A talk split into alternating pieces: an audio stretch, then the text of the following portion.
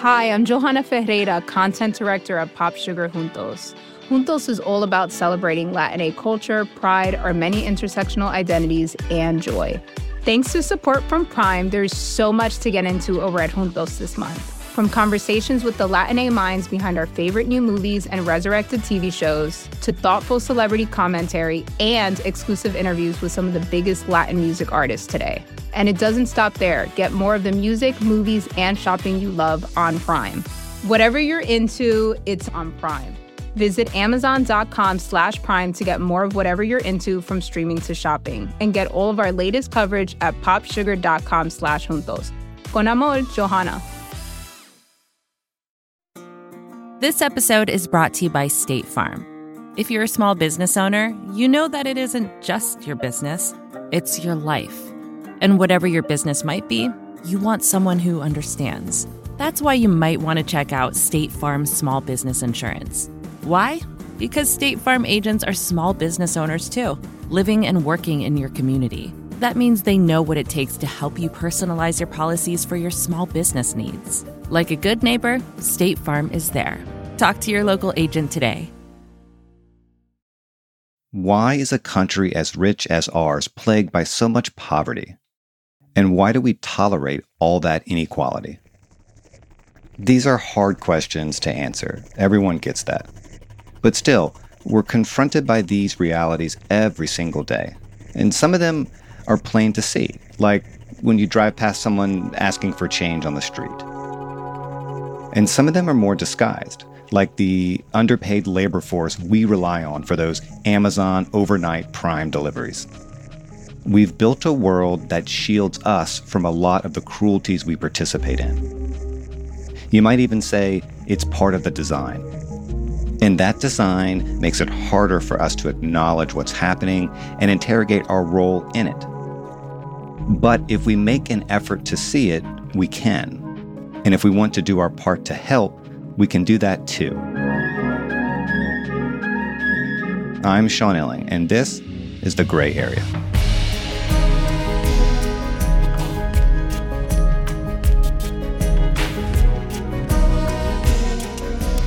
Today's guest is Matt Desmond. He's a sociologist at Princeton and the author of two books, Evicted: Poverty and Profit in the American City, which won the Pulitzer Prize, and his latest book, Poverty by America. His new book argues that the privileged in this country, whether they know it or not, are helping to keep the poor poor. And he offers steps and solutions we can all take to address the problem. He calls himself a poverty abolitionist, which is to say, he thinks this is a problem we can eradicate if we choose to do it. And that's where we started our conversation.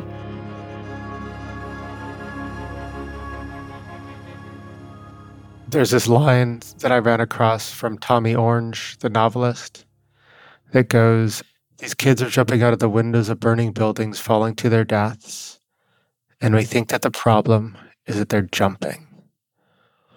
And when I read that, I was like, that's the American poverty debate. You know, for over 100 years, the American poverty debate has been about the poor, the jumpers.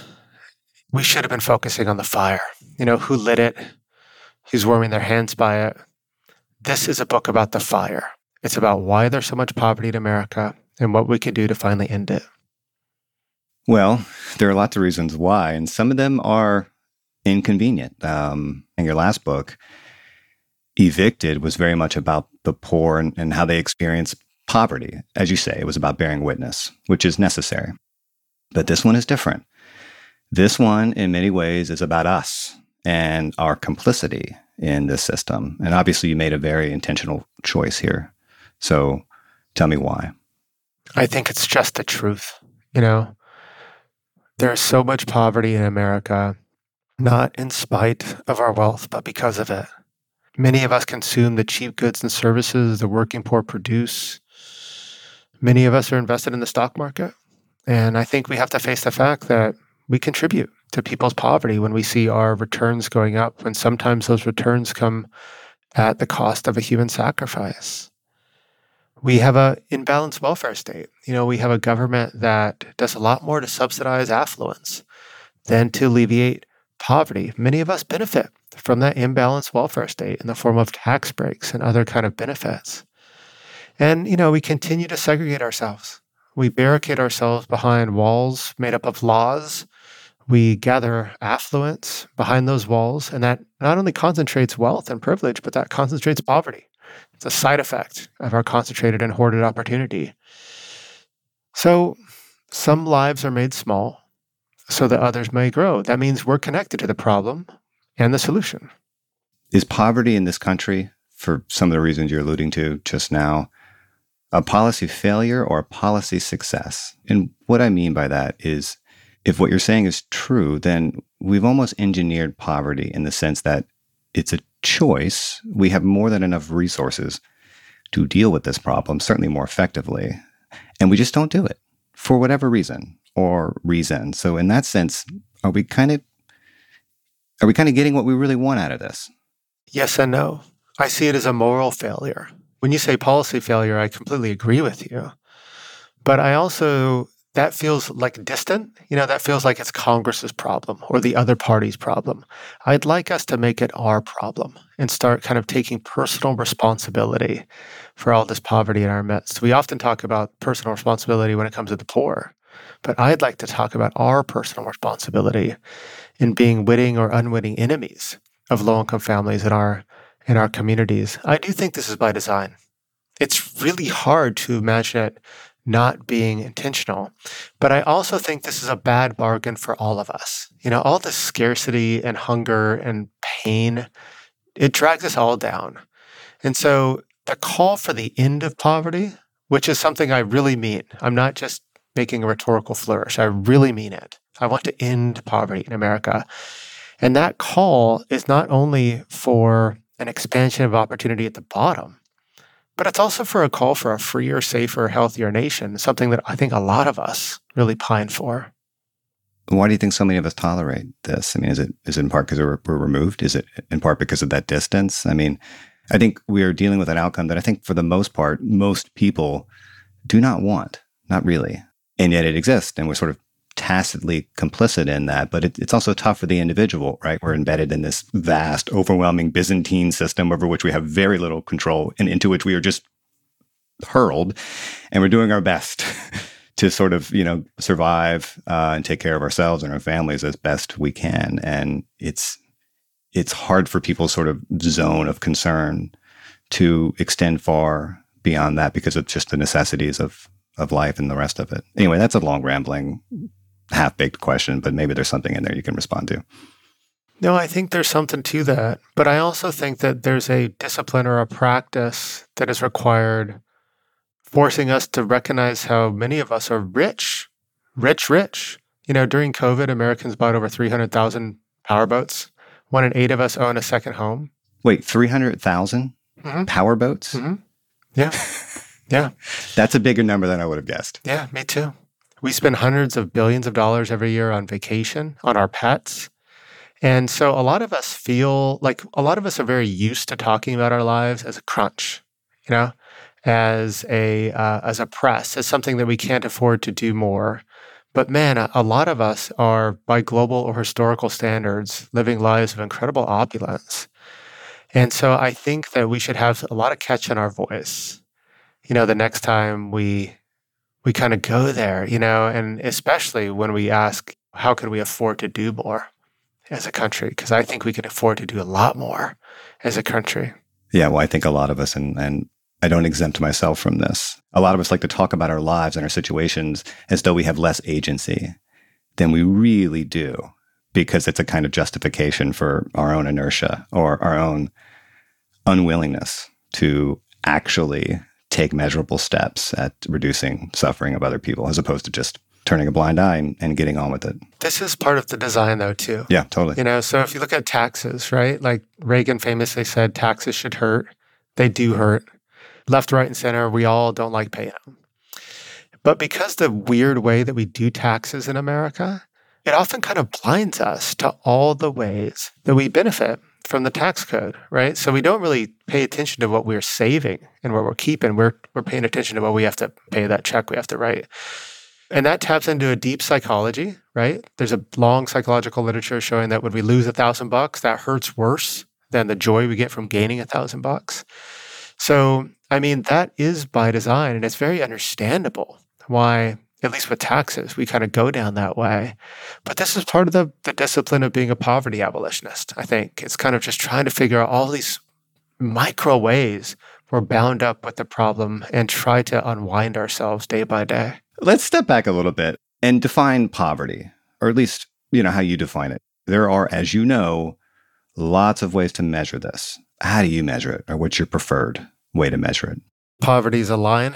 You know, it's an income line. If you fall below it, you're considered poor, and that line is supposed to measure the ability for you to meet basic necessities. And by our official poverty measure, there's 38 million of us below that line, which means that if the poor founded a country, that country would be bigger than Australia or Venezuela. That's a lot of people. But poverty is much more than a line, right? It's like tooth rot on top of like telling your kids they can't have seconds, on top of debt collector harassment, on top of eviction, on top of roughed up by the police, on top of health complications and death, you know, come early and often. And so it's a much deeper problem than just not having enough money. It's about this tight knot of social maladies that it means millions of families are denied safety and security in this rich land. I'm happy to get into debates about poverty measurement and lines and that kind of thing, but I think at the bottom, it's like there's millions and millions of us that are really cut out of the promise that this country offers. And it should be an issue of serious moral urgency for all of us. Yeah, you know, I'm not a policy reporter, and I don't have any expertise in this space. I'm sure you're aware, you know, my colleague, Dylan Matthews, does a lot of reporting on poverty, and he had wrote a piece a while back taking an issue with part of your thesis. And I'll just sum it up for the audience and have you respond, and then we can just keep moving along here. But I do think it's worth at least giving people a sense of some of the debates in the background about how we're approaching these sorts of questions. And so the point that Dylan was basically making is that a lot turns on how we measure poverty, and depending on how you do measure it, the answer to the question, has poverty decreased or stagnated over the last half century or whatever, well, the answer can be very different. So obviously, what you're saying is that it really hasn't improved all that much. And I think Dylan's argument is that that's partly because of how we define income. So we have all these social programs like tax credits and food stamps and healthcare that I guess don't count towards income in the official poverty measure. And so they don't reduce the actual poverty rate. But in effect, these programs do reduce poverty. And if you track it, I guess, using these more expansive income definitions, you get a little different story from the data. Still a lot to be unimpressed by and unhappy with in that story, but a different story. You see a much bigger drop in poverty, at least when you look at it that way. Yeah, I just wanted to raise that counterpoint and just see how you think about it or how you respond to it. So in 2011, the Census released a different kind of poverty measure. It's called the Supplemental Poverty Measure. And that measure overcomes many of the limitations that the official poverty measure has. It pays attention to regional variation. You know, cost in housing in California is very different than in Alabama. And it pays attention to some government taxes and transfers that are not included in the official poverty measure. And when we released that measure, we officially gained 3 million more poor people in the country because any reductions of poverty by counting things like food stamps was more than offset by counting things like rising housing and healthcare costs. Now, researchers at Columbia have found a way to take that improved measure that counts all that government support and stretch it all the way back 50 years. So 50 years ago, 1973, it was 15%. 40 years later, it was 15%. It dropped to 13% in 2018. And plunged in COVID because this historic investment in the American people that the federal government made. But that was the aberration. If you look over the long run, it doesn't change a lot. Dylan has buried the lead. And the lead is this. There's a paradox. And the paradox is this. Government aid on poverty spending has increased. Government aid on poverty spending works, there's a mountain of evidence that it does. You know, that things like housing assistance and food stamps protect millions of families from hunger and homelessness every year. And yet, by a lot of different measures, poverty has been persistent. And if we want to measure hardship, let's measure hardship. You know, since 2000, eviction filings have increased by 22%. The share of families visiting food pantries increased by 19%. Since the Great Recession, the number of homeless school kids has increased by 74%. Since 1989, bad debt, non-mortgage debt held by low-income families has increased by over 200%. Since late 1990s, the number of families receiving food stamps but having no cash income has more than quadrupled. These are very troubling signs on the horizon. And look, I know all the measures that show that poverty has decreased. And we can get into them if we want. We can dig into the weeds if you want. But if we have measures that show that poverty is decreased, when all these hardship measures are increasing, I think we got to question the measure. Imagine if we had a measure that said the country is getting a lot happier, but like suicides are up, depression's up, anxiety's up. We'd say, what's up with that measure? So I think the paradox is something that we have to embrace if we're trying to end poverty, because the paradox gets us to this really interesting revelation, which is we're spending more to stay in the same place. And that's because the fundamentals of American society, like the job market and the housing market, are failing the poor.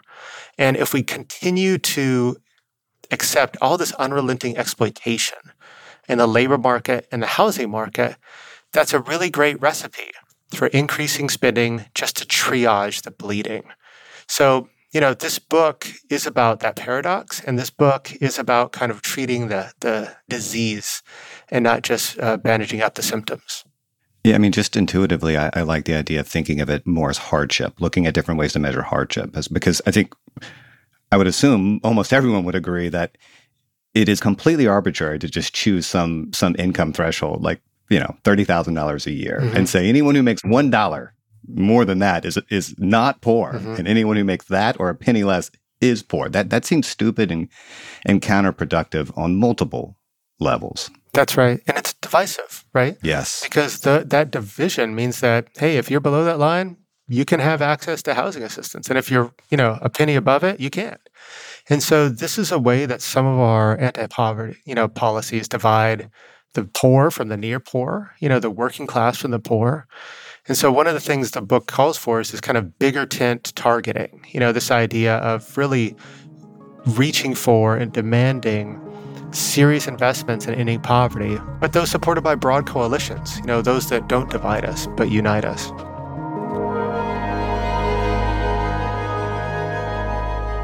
Coming up after the break, what happened to the war on poverty that started way back in 1964? Is there anything we can learn from that?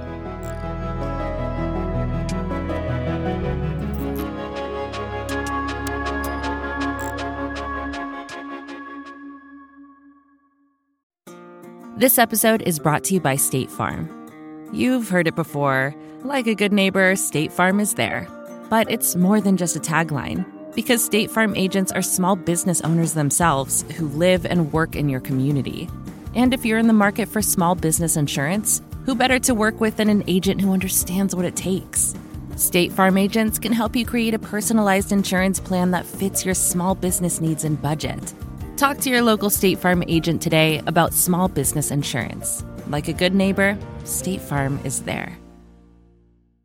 At Evernorth Health Services, we believe costs shouldn't get in the way of life-changing care, and we're doing everything in our power to make it possible. Behavioral health solutions that also keep your projections at their best? It's possible. Pharmacy benefits that benefit your bottom line? It's possible. Complex specialty care that cares about your ROI? It's possible.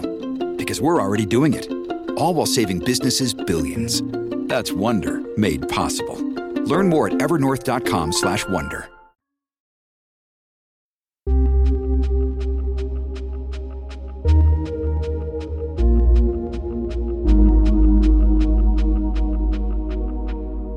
We've had the war on poverty. Everyone knows about that. We've spent a shit ton of money on poverty. I don't know how much. It's a big number.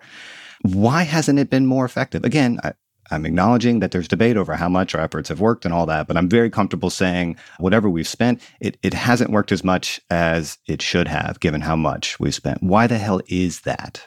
So when the War on Poverty and the Great Society were launched in 1964, these were a bundle of programs that did things like made food aid permanent, expand Social Security. These were deep investments in the poorest families in America. And 10 years after these programs were rolled out, the poverty line was cut in half. Big difference. But the War on Poverty and the Great Society were launched during a time when the labor market looked a lot different than the labor market today. 1 in 3 workers belonged to a union. Real incomes were climbing by 2% every year. You know, if you had a job, you had advancement, you had benefits, you had some pride. But as unions lost power, our jobs got a lot worse. You know, one sociologist put it like this. You know, our grandparents, they had careers and our parents had jobs and we complete tasks. And now real wages only increase by 0.3% every year. And if you're a guy without a college degree, your inflation-adjusted wage is lower today than it was 50 years ago. So when the job market was delivering for people, anti-poverty programs were cures. And today, the job market, not to mention the housing market and financial exploitation, have made those programs into something like dialysis. You know, they make poverty less harmful, but they're not making it disappear. You know, we have to fight this with both hands, so to speak.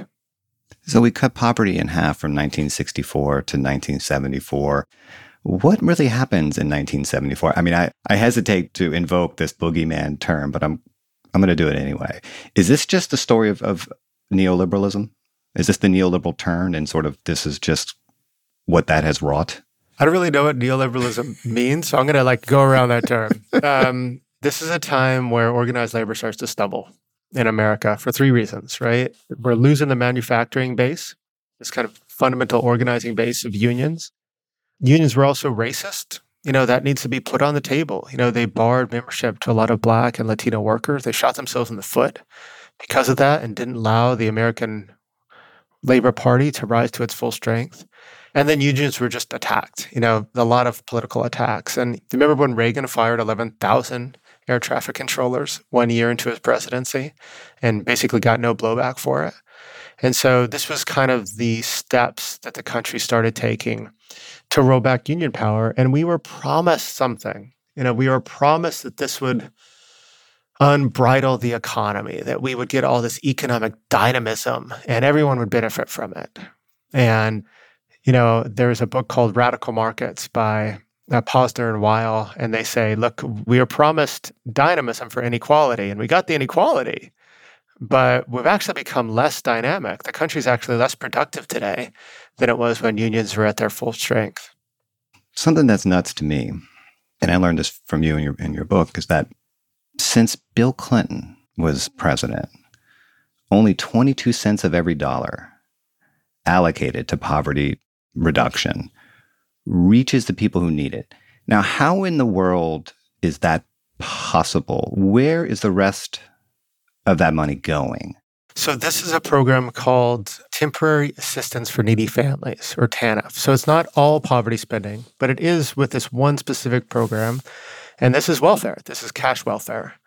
And this is distributed by block grants, which is just a wonky way of saying, okay, states, here's some money. We're not going to really pay attention to how they spend it.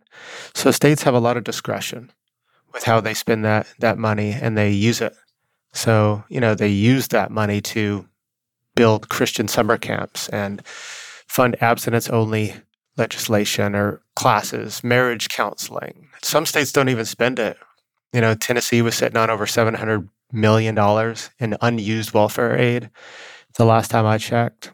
It's not a red state issue. Hawaii was sitting on so much they could give every poor kid $10,000, you know, in their state.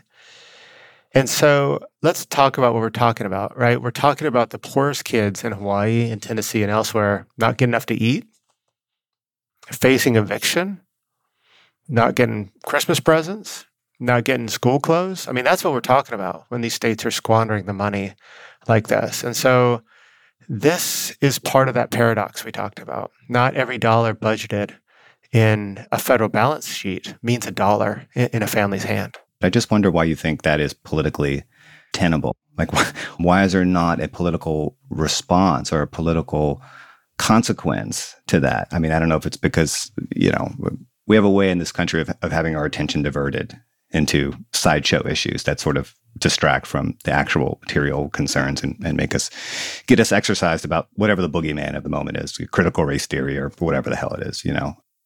It's just wild to me that this persists. I think most people aren't even aware of it. Yeah, this is on us. This is on us. One of the big disappointments of the last several years is, man, look what we did in COVID. Look what we did to fight poverty in COVID. You know, we cut child poverty almost in half in 6 months. We reduced evictions to the lowest they've ever been on record. We rolled out this new normal in the country. You know, families had a guaranteed basic income for a year or so in COVID, and it made a huge difference. And then Congress let it dissolve, let it go away. And when I hear that story, I'm not interested in blaming a political party or that one senator that voted the different way. I'm interested in us. Did we pick up the phone? Like, did we write our congressperson? Did we write editorials? Were we tweeting about, we want this to be the new normal? Man, a lot of us were quiet. A lot of us were quiet. And so I think this question is about building political will. This question is about seeing poverty as an abomination, seeing welfare fraud, and shortchanging poor families at the highest levels of state government as an abomination, and us getting activated on that. Well, I just think we're at a place in the country now where collective action is very, very, very difficult. There's a lot of political hobbyism and a lot of tweeting and that kind of stuff, but it is very hard to mobilize in this environment for lots of reasons that we don't need to get into, but it is a real impediment to the sort of resistance and political movements that are necessary to address these sorts of problems. Yeah, and yet movements are stirring, and it's interesting. A new housing movement is getting off the ground. I don't think we've seen this kind of housing activism since the Great Depression, since renters formed barricades in the streets and literally went to blows with marshals trying to evict families. We're seeing a different kind of labor movement, a nimble, multiracial labor movement that we've never seen before in the country with new labor strategies. It's not your father's labor movement. And so I do think that we are seeing these really encouraging signs of anti-poverty organizing and cross-class solidarity. But for those movements to have power, they really have to grow. We really have to expand the tent. And I think that this is a call for a lot of us to start pitching in, no matter our station in life, you know, no matter if we come from poverty or abundance. I think that movements need a lot of folks. They need writers once in a while, God help them. You know, they need accountants, nurses, lawyers. And so I think that joining these movements, it is part of what it means to become a poverty abolitionist, but it also, man, it's fun. It's fun. What are we doing now on this front that you think is actually working the most or the best? A lot of things are working. It's just not we're not dosing it enough. It's kind of like we're giving the patient half the dosage and then wondering why they're not getting better. So let's look at housing. 1 in 4 families who qualify for any kind of a housing assistance receive it. So most families just don't get it.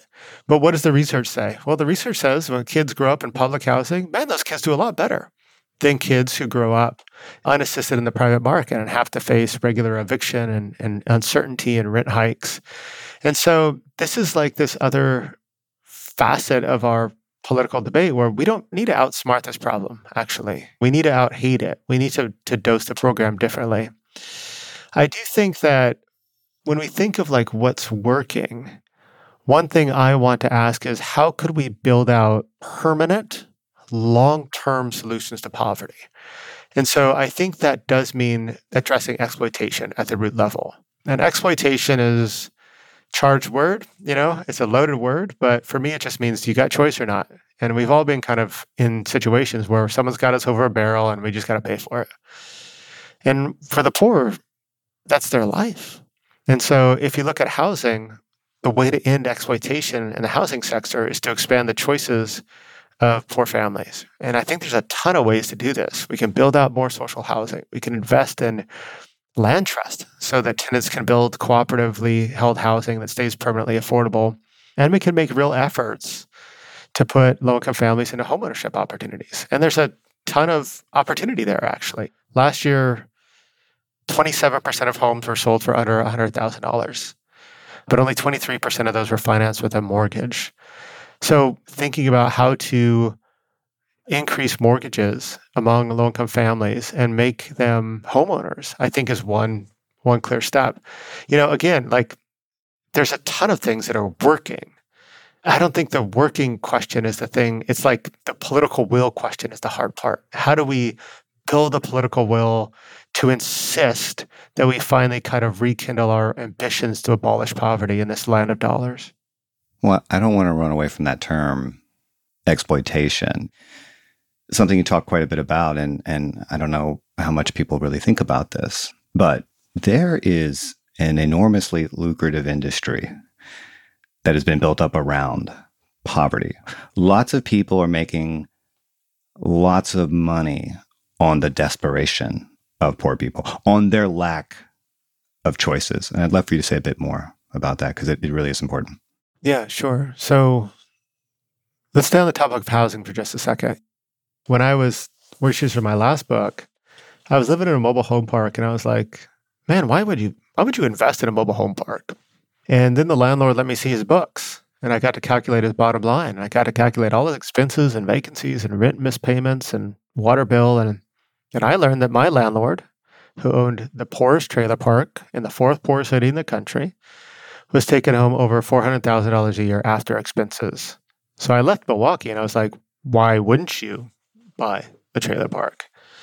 And I think that led me to start researching this. And I looked in a national data set of landlords, and I learned that landlords in poor neighborhoods are not just making more than landlords in affluent neighborhoods, they're often making double.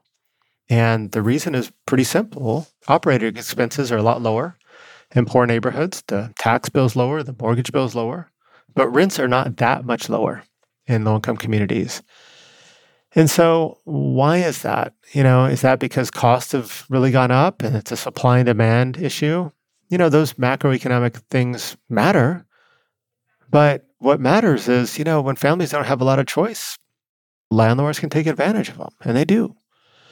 And I think that raises a question about who benefits. Now, certain landlords certainly benefit, sure, but man, many of us do too. Many of us homeowners do too. Because, you know, we're participating in a dynamic to make housing scarce and expensive because that helps us build our wealth. Or you look at financial exploitation, the fact that, like, man, every year, $11 billion in overdraft fees, $1.6 billion check cashing fees, $10 billion in payday loan fees pulled out of the pockets of the poor. That's $61 million a year. So who benefits, right? Who benefits?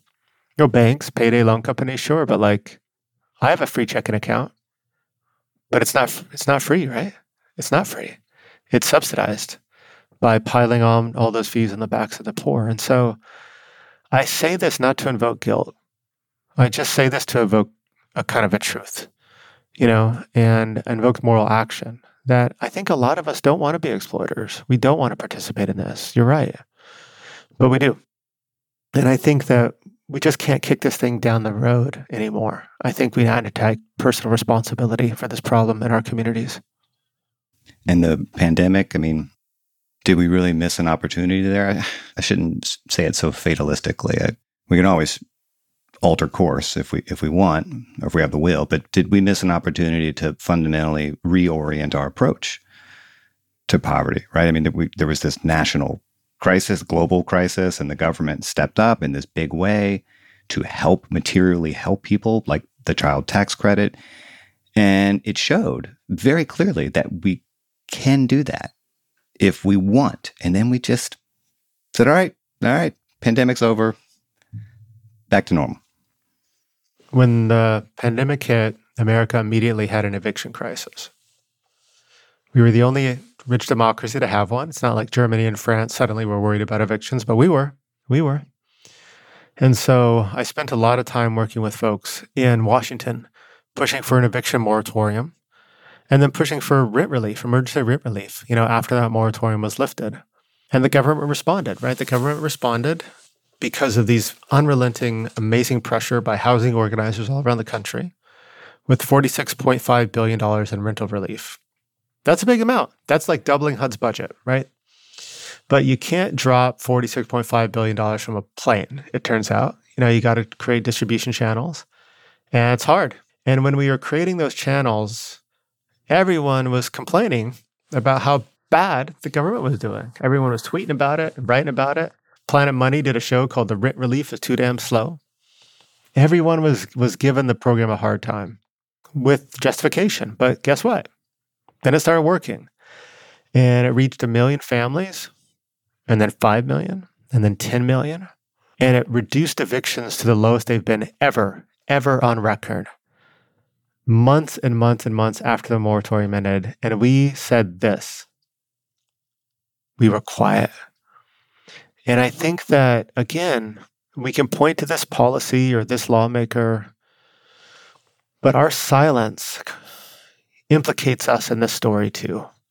And many of us who are podcast listeners plugged into the political scene, we're very fluent in the language of critique, but very bumbling in the language of repair and celebration. And I think that we just have to cultivate that language too. We did miss an opportunity. And one of the reasons we did is because of us. We didn't reach the mountaintop, but we got halfway there. And it was a damn good view. Why do you think that is? Obviously, it is much easier to point your armchair in the direction of history and bitch about this or that thing than it is to actually get up and make sacrifices and do something. I mean, maybe it's just that simple. Paul Alinsky talked about the difference between a real radical and a rhetorical radical. And, you know, he said a real radical does whatever it takes to get it done. You know, he or she wants real wins. This was like back in the day when guys had long hair, right? And he's like, if your hair gets in the way of you getting your message across, a real radical cuts his hair. He joins the church if that's where the people are. He learns to talk in a different way. And I think that that's different than what Alinsky might call this rhetorical radical, a radical in speech or social media presentation. But are we getting out? Are we cutting our hair? Are we seeking those real wins? I was with Heather McGee last night, the author of The Sum of Us, and we did an event in New York, and she made this really brilliant point where she said that many members of the left and the progressive parts of America, they want something different than the Democratic establishment. But the Democratic establishment delivered in a major way to families during COVID. But those progressives that want something different, want new leadership, new blood, they have a hard time giving credit where credit is due because they feel constrained by that. And I get that. I think that's right. I think that's a real dynamic. But I think that one thing that dynamic does is sends a message to our leaders. They can make these deep, deep investments in fighting poverty and not get a lot of political capital for it. It's risky these days to go on social media and cheer for something, actually. You get a lot more credit if you chop something at the knees, but... No, that's where the likes and retweets are. Yeah. And the critiques. Yeah. But I worry. I don't worry. I know that poor families in the future they're gonna pay for that dynamic and for our silence and our chic nihilism among the progressive left.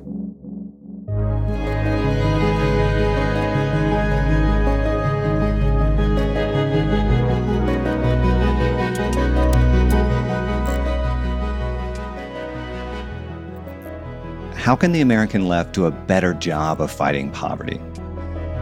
That's coming up after one more quick break.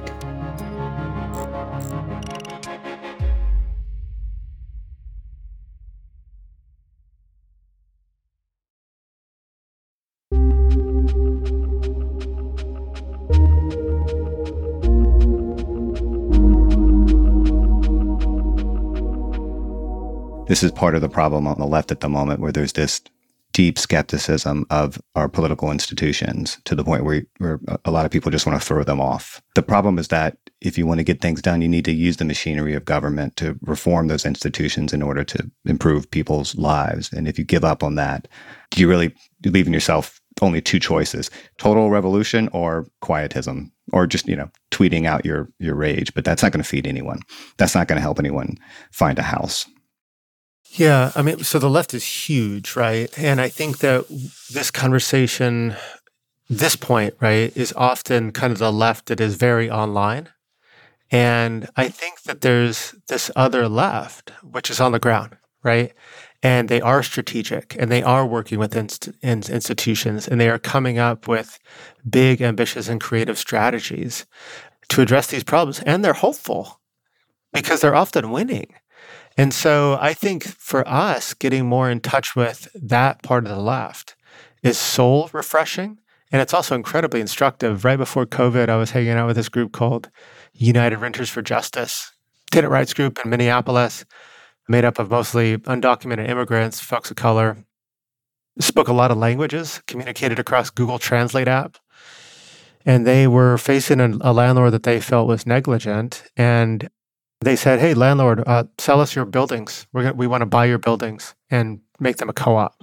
And he was like, okay, well, $7 million. And they're like, be right back, you know, and they started raising money. But things came to a head. You know, they actually raised the $7 million and were ready to make an offer, but he passed out eviction notices to every tenant. So they were going to be homeowners or homeless. And it all came down to this first eviction trial with this woman named Chloe Jackson. Went to a jury trial, which is unusual, but we were waiting for the jury in this snowy day. And this woman, Takara Adler, turned to me and she said, you know what's taking the jury so long is they're asking, why do these tenants want this raggedy building? And it's because people have forgotten how to dream. And when I heard that, I felt so convicted. I felt, man, maybe I've forgotten how to dream. And Chloe won that case, and the tenants bought those buildings. And today it's a co-op, and it's still running strong. And I talked to Chloe the other day, and she was like, you know, before we were just neighbors, and now we're a family. That part of the left, right? That part of the left that's out there, that's getting stuff done, that's forming community, that's working. I think that part of the left is incredibly attractive to me and something that I want to be part of. I feel the same way. I mean, what you're talking about there is community, real community. And the truth, as far as I can see it, is that there is a low ceiling on the kind of community that's possible in a radically unequal society. Because, you know, it's about the bonds of culture, and culture is ultimately rooted in a shared way of life. And when people are effectively living lives that are unrecognizable to one another, there are real limits on our capacity for empathy. Maybe there shouldn't be, but there are. And this is why I think the problem of inequality and the segregation you're talking about is really driving this problem and making it more and more difficult to transcend. Yeah, that's spot on. You know, in the book, I talk about this dynamic, private opulence and public poverty, that's locking in when you have a lot of rich folks living in the same community as a lot of poor folks. And if the rich folks get their way, you know, they divest and divest more from the public. We used to want to be free from bosses, and now we want to be free from bus drivers, right? We divest from public education and public transportation. We don't need public parks. We can buy our own. We don't need public swimming pools. We can dig one in our backyard. And as that dynamic of private opulence and public poverty persists, the public sector itself degrades, and opportunities for that cross-class connection, where you're bumping into folks on the bus or in the park or in that pool, they get rarer. And so you're right. I think that dynamic has to be the counter moved. And we need a reinvestment in the public square, not only, you know, for the benefits of poor folks, but also for our benefit, for all our benefit. We pay a spiritual cost for this. Like, we do emotional violence to ourselves. And I think this is harder for a policy wonk to talk about, but there is a kind of emptiness to affluent America today that I think should be reckoned with. The book is calling for some of us to take less from the government. But the book is also calling for us to gain back our humanity, which I think we've lost with all this accelerated inequality and segregation. The public disinvestment thing, I mean, that is such a good example of the sort of complicity that you're talking about. And again, I really want to lean into that. Right, where there's this cycle in which people rely less and less on public services, we become less and less committed to supporting them, and that leads to their obliteration. And it's just, it's an illustration of how we can participate in the system in our own ways by just merely adapting to the society we find ourselves in. And it produces this horrid outcome that no one should really want, but we participate in it in a very unthinking way because so much about our politics and our culture sort of militates in that direction. And it's very easy to get ensnared by it, I guess. Yeah, we've become too easily pleased. We've got this nice car, but we're stuck in traffic for 2 hours, right? This is kind of an argument my colleague here at Princeton, Kevin Cruz, has made about Atlanta, because white folks divested from public transportation because they were trying to uphold the walls of segregation. Everyone paid for that now, and the traffic jam that we sit in now is a result of that.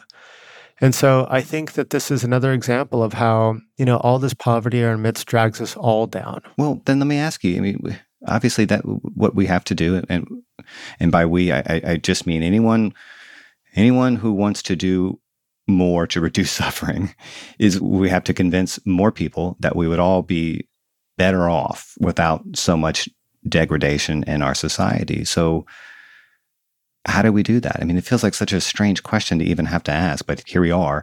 How do we make people care about poverty? So there's this quote from a book called The Almanac of Sands, and it goes like this. If you want to build a ship, don't drum up people to collect wood and don't assign them tasks and work, but rather teach them to long for the endless immensity of the sea. And I think that that's our challenge, you know, and our challenge is to make a case for the end of poverty as something that we all are pining for and we want. And we can feel this. We can feel it. We can feel it in this ickiness we feel when we go out to a restaurant and we don't know if, you know, folks that are serving us are taken care of. We can feel it when we spend the night at a hotel and we don't know. And we get into that Uber or that Lyft or that taxi. We can feel it when we get on that bus and we see the exhausted faces of the working poor. We can feel it when we are those faces. And we are working multiple jobs just to stay on the treadmill. And so I think that there are winners in this country, for sure. But that winning comes at someone else's cost. And that transaction is a corrupting one. It corrupts all of us. And I think that many of us want a nation where we know whatever happens to our kids, they're not going to fall into destitution, where we are certain that we are not one divorce or car accident away from real precarity. We want a nation that's fair. We want a nation that is not divided and is not so unsafe. And I think for me, that nation is a nation without poverty. The end of poverty, it's something to stand for. It really is a national disgrace. The end of poverty also doesn't mean everything's perfect, but it does mean something a lot better than the society that we all have inherited, I think. I mean, we are a cruel country in lots of ways, but I don't think this is a country full of cruel people.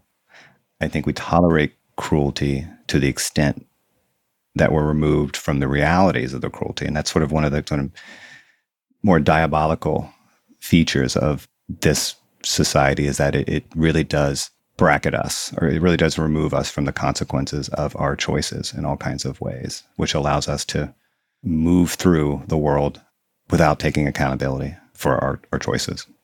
And I think this is both convicting and unabsolving and hopeful. It's hopeful. At the base level, on the ground level with the American people, a lot of us want this. Most Americans want a higher minimum wage. Most Americans don't think the rich are paying their taxes. Most Americans, left and right, believe that poverty is the result of unfair circumstances, not a moral failing. There's this little scene in the book that I love where this group called One Fair Wage is protesting in Albany, made up of mostly service workers, Black and Latino women. And it's the same day as a Stop the Steal rally. They didn't know it. But the Stop the Steal guys, you know, come over, these guys in white hats, and red hats, I should say. And they say, what are you guys protesting? And they say, well, we're fighting for higher wages. And, you know, the Stop the Steal protesters say, we want higher wages too. And they shake their hands, they join the protest. Now, this isn't to dismiss or, you know, real polarization and real division in the country. But man, I think on these basic issues, Let's make sure people are paid a living wage. Let's make sure families have an affordable roof over their head. Let's make sure we all have access to decent healthcare. A lot of us want this. And I think that the divisions in the country on these issues are certainly less pronounced than they are between us and our electeds. The electeds are polarized from us. And here again is where the movements come in. I think that's right. And I guess the last thing I'll say here is just to kind of bring it back to where we started. The system we have isn't the fault of any individual listening to this right now, and this is ultimately a problem only the state can effectively address, but that deeper point remains, and it is actionable. Like, all of us as consumers are participating in this, and every time we vote no on a measure that might boost public services, every time we punish a company when they don't give us the cheapest possible price on some good, every time we turn to Amazon for that sweet, sweet overnight Prime delivery, every time we're involved in a transaction that relies on underpaid, non-unionized workers, we are doing our little part to keep this thing humming along. And I appreciate your call to think of ourselves as poverty abolitionists, which really just involves being, at minimum, mindful about the decisions we do make as consumers and, more importantly, as citizens. Right. And this is a call not to let government or corporations off the hook. It's the opposite. It's not the idea that these little changes that we can make in our lives step by step, that those are sufficient. But the idea is when we start doing that, we can not only face the fact of how many of us are intertwined with the lives of the poor, but also start building the political will to demand for big, powerful change. It's true that those of us that have amassed the most power and the most capital, we bear more responsibility for this issue. But it's also true that that can let us off the hook. And so I do think the more we can recognize all those connections, the more we can start striving in our daily lives and our political projects to abolish poverty. And, you know, this is something that shares with other abolitionist movements the conviction that poverty is an abomination, that shouldn't be tolerated. And it shares with other abolitionist movements to move it to abolish slavery or the prison, for example, the conviction that all this suffering and benefiting from someone else's pain corrupts all of us. Once again, the book is called Poverty by America. Matt Desmond, this was a pleasure. Thanks for coming in. No, thanks, Sean. Really appreciate you.